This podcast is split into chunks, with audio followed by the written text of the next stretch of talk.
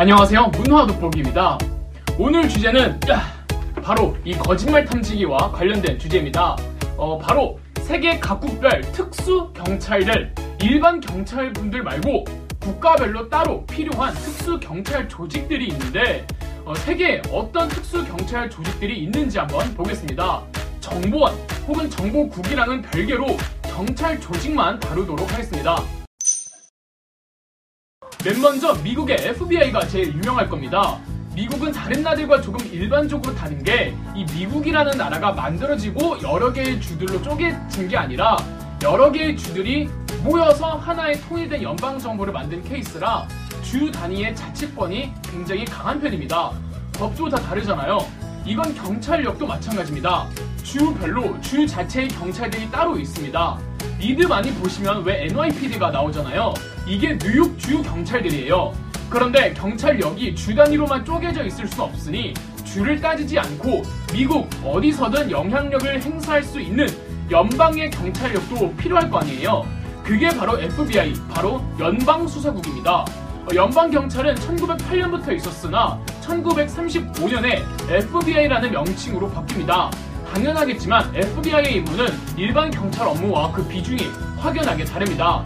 대통령을 비롯한 고위 공직자 및 외국 VRP 경호, 테러, 간첩, 규모가 큰 살인, 사이버 범죄, 기업 카르텔, 무역 범죄, 마피아 같은 범죄 집단 등을 다룬답니다.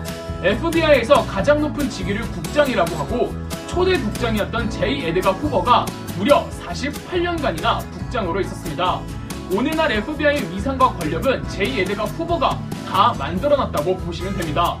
제이 에드가 후보가 체포한 거물급 범죄 조직의 두목들과 테러 단체들 그리고 소련 등 공산주의 국가들에서 파견한 간첩들을 사열 종대로 서면 과장 조금 보태서 연병장 몇 바퀴는 채울 겁니다.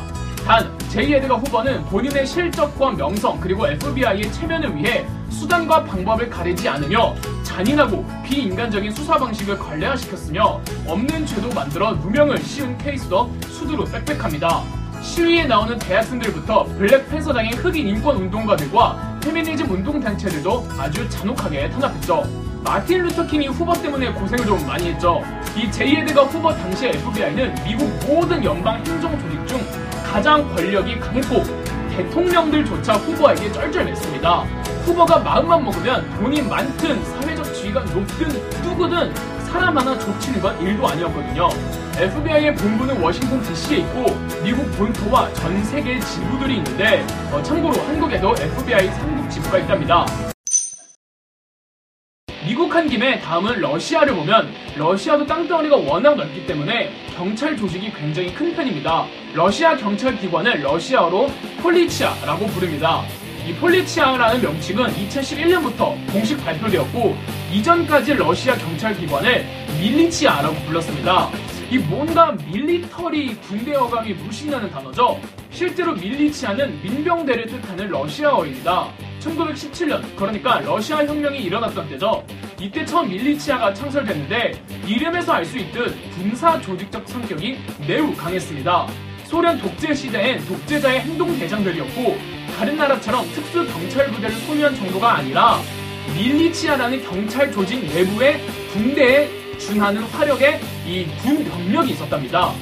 소련이 해체된 이후에도 밀리치아는 워낙 오래된 조직에다가 독재 권력 깊숙이 개입된 조직이어서 이 부패한 경찰 조직의 이미지가 굉장히 강력했습니다.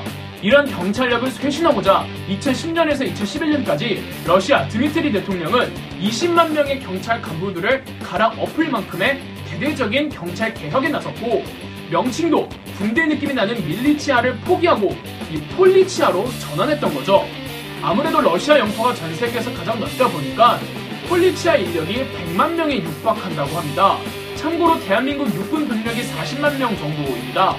구소련에 속했다가 독립한 일부 동유럽 국가들에선 여전히 밀리치아라는 이름으로 과거와 비슷하게 운영되고 있다고 합니다. 유럽으로 넘어가 보죠. 영국도 역사가 상당히 깊죠. 우리가 지금 보는 현대식 경찰의 첫 시작이 바로 영국이었습니다. 세계 각국의 경찰 조직이 처음엔 런던 광역 경찰청을 모티브로 만들어졌다는 거죠. MPS라고 부르는 런던 광역 경찰청은 1829년에 세계 최초의 현대식 경찰로 시작을 했는데 경찰 창설의 목적이 이 치안 담당을 만약에 군인이 하면은 뭔가 공포스러운 분위기가 난다고 좀 더 친숙한 이미지의 병력이 필요해서였다고 합니다. 그래서 처음엔 영국 경찰들은 총조차도 없었고 이 군복만 휘둘렀습니다. 그런데 점차 이제 시간이 지나고 경찰 제도가 정착하면서 강력 범죄에 대응하기 위해선 총기 소지가 불가피하다고 보고 조금씩 경찰의 총기 소지를 허용해 주었다고 합니다. 영국만 있는 건 아니지만 이 기마 경찰 병력이 또 영국 경찰의 일종의 뭐 트레이드 마크이기도 하죠. 프랑스의 경우 조금 경찰 운영이 특이한데 치안 담당과 국가 범죄 담당 CRS라고 불리는 국가 경찰 조직과 헌병대라는 군부대를 이 병행시키고 있습니다. 이건 이제 군경 양 집단 중 한 세력이 지나치게 비대해지거나 특정 범죄 조직과 유착되지 않도록 이렇게 상호 권력을 견제시키기 위한 목적이라고 합니다. 이건 스페인과 이탈리아도 마찬가지인데 다 같은 이유랍니다. 이런 국가들 보면 범죄 집단의 규모가 확실히 크고 이 정치나 행정 권력 기관과 유착되었다는 사례들이 많이 있던 나라들이에요. 특히 이탈리아. 그래도 이탈리아 경찰차들은 이 전부 다 람보르기니라고 합니다. 독일에는 2차 세계대전 히틀러 나치당 집권 당시 게슈타포라고 불리는 비밀 경찰 조직과 SS 나치 친위대가 있었죠. 게슈타포가 SS 친위대에 소속된 하나의 부서였는데 여기서 진행됐던 수사들과 요원들이 어, 자행했던 작전들은 신의를 거스를 정도로 잔혹하고 악명 높았습니다. 게슈타포와 나치 SS 친위대는 독일 패망 이후 조직이 완전히 해체됐지만 일부 간부들은 미국으로 넘어가 CIA 조직 및 발전에 참여하기도 했답니다. 현대의 독일 경찰 조직은 분데스폴리체이라고 합니다. 이 경찰임에도 군대적인 전통과 문화가 강하고 훈련 기간이 매우 혹독하기로 유명하답니다.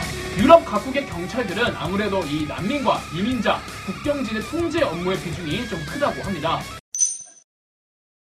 다음은 아시아로 가보죠. 중국의 공안이라고 많이들 들어보셨을 겁니다. 공안은 중국 공안부를 편하게 부르는 말입니다. 중국도 거의 뭐 사회주의 독재 국가인지라 경찰의 힘, 그러니까 공안의 권력과 영향력이 서슬퍼렇습니다. 더군다나 중국 정부는 그 수많은 소수민족들을 탄압하고 있어서 이들에게 공안은 어, 정말 무시무시한 존재일 수밖에 없고 공안의 수단과 방법을 가리지 않는 이 공안들의 수사 방식 및 체포 과정을 중국 정부가 묵인해주고 있죠.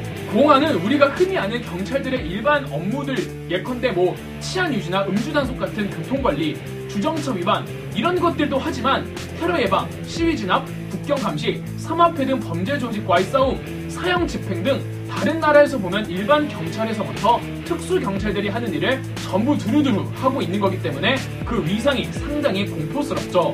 무엇보다 공안은 공무를 집행하는 자에겐 바로 총살을 할 수 있는 직결 처분권도 있답니다. 참고로 베트남 경찰들도 공안이라고 하는데 중국 공안은 외국인에게 친절한 반면 베트남 공안은 외국인에게 친절하지 않다는 이미지가 있다고 합니다. 일본은 그다지 특수한 경찰 조직이 따로 있지는 않습니다. 2차 세계대전 당시에는 외경이라는 이른바 일본 제국 경찰들이 독일 게슈타포급의 무서운 조직이었지만 2차 세계대전 패전 후 이 경찰 조직은 해체되었고 지금은 그냥 다른 나라들처럼 일반 경찰과 좀 더 중요한 국가 범죄를 다루는 어, 조직이 있는 정도입니다. 그런데 어, 테러 등을 다루는 공안 경찰들의 경우 일본에서는 뭐 옴진리교 같은 이상한 사이비 종교들의 테러가 빈번하게 일어나서 이들을 색출하는 업무를 해야 하는 이 공안 경찰들은 힘이 다소 높다고 합니다. 참고로 일본 경찰 조직 중엔 황궁, 호위 경찰들도 있습니다. 그리고 아시는 분은 아시겠지만 일본도 어, 뭐 사실상 독재 국가에 가깝습니다. 일본인들 내부에서 경찰을 폭력단이라고 비하하는 말도 있는 것 보면 일본 공안 경찰들도 시위 진압에 있어선 얄짤 없는 것 같습니다. 하긴 아무리 일본 제국 경찰 조직이 해체됐어도 그 문화와 조직 운영 방식이 사라지진 않았겠죠.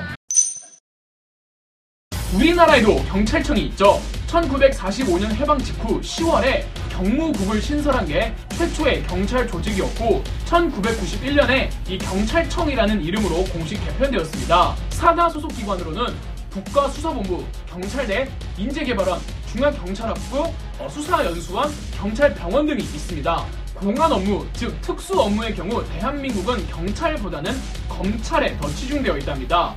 북한은 경찰보다 군의 권력이 훨씬 막강한 경우고 업무도 훨씬 더 광범위합니다. 다만 경찰이 없지는 않은데 인민보안부와 국가안전보위부에서 치안 담당을 하고 있죠. 그래도 뭐 독재 국가인지라 공권력 남용의 수준이 횡포에 가까운 무시무시한 조직들입니다.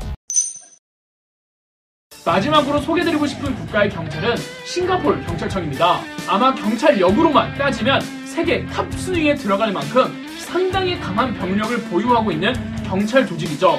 아무래도 싱가폴의 위치상 해양 범죄들이 많이 일어나서 해양 경비대의 전투력이 상당하며 어쩌면 전 세계에서 가장 전투력이 높을 네팔의 구루카 용병대를 싱가폴 경찰의 한 분대로 운영하고 있습니다. 네팔 구루카 용병의 전투력과 작전 수행 능력은 세계의 그 어떤 조직도 감히 따라갈 수 없을 정도라고 합니다. 구루카 용병도 용병이거니와 싱가폴 경찰청에서 자체적으로 운영하는 특수부대 이른바 스타의 전력도 이에 필적한다고 합니다. 군대처럼 해외 파견도 많이 나간다고 하고요. 이렇게 각국의 경찰 조직들을 살펴봤는데 멕시코, 필리핀, 브라질처럼 부패한 경찰들도 있고 독재 국가들의 경우 공포로 치안을 담당하는 경찰들도 있고 국가 특성이나 규모상 범죄가 들끓어서 경찰력이 강한 경우도 있습니다. 뭐가 됐든 경찰은 한 국가의 국민들이 편하게 살아가기 위해 존재하는 이들로 고군분투하는 직업이기에 숭고하고 투철한 직업 정신을 갖고 불철주야 고생하시는 경찰분들 파이팅입니다. 그럼 문화 돋보기였습니다. 영상 재미있으셨다면 구독과 좋아요, 알림 설정까지 해주시면 감사드리겠습니다.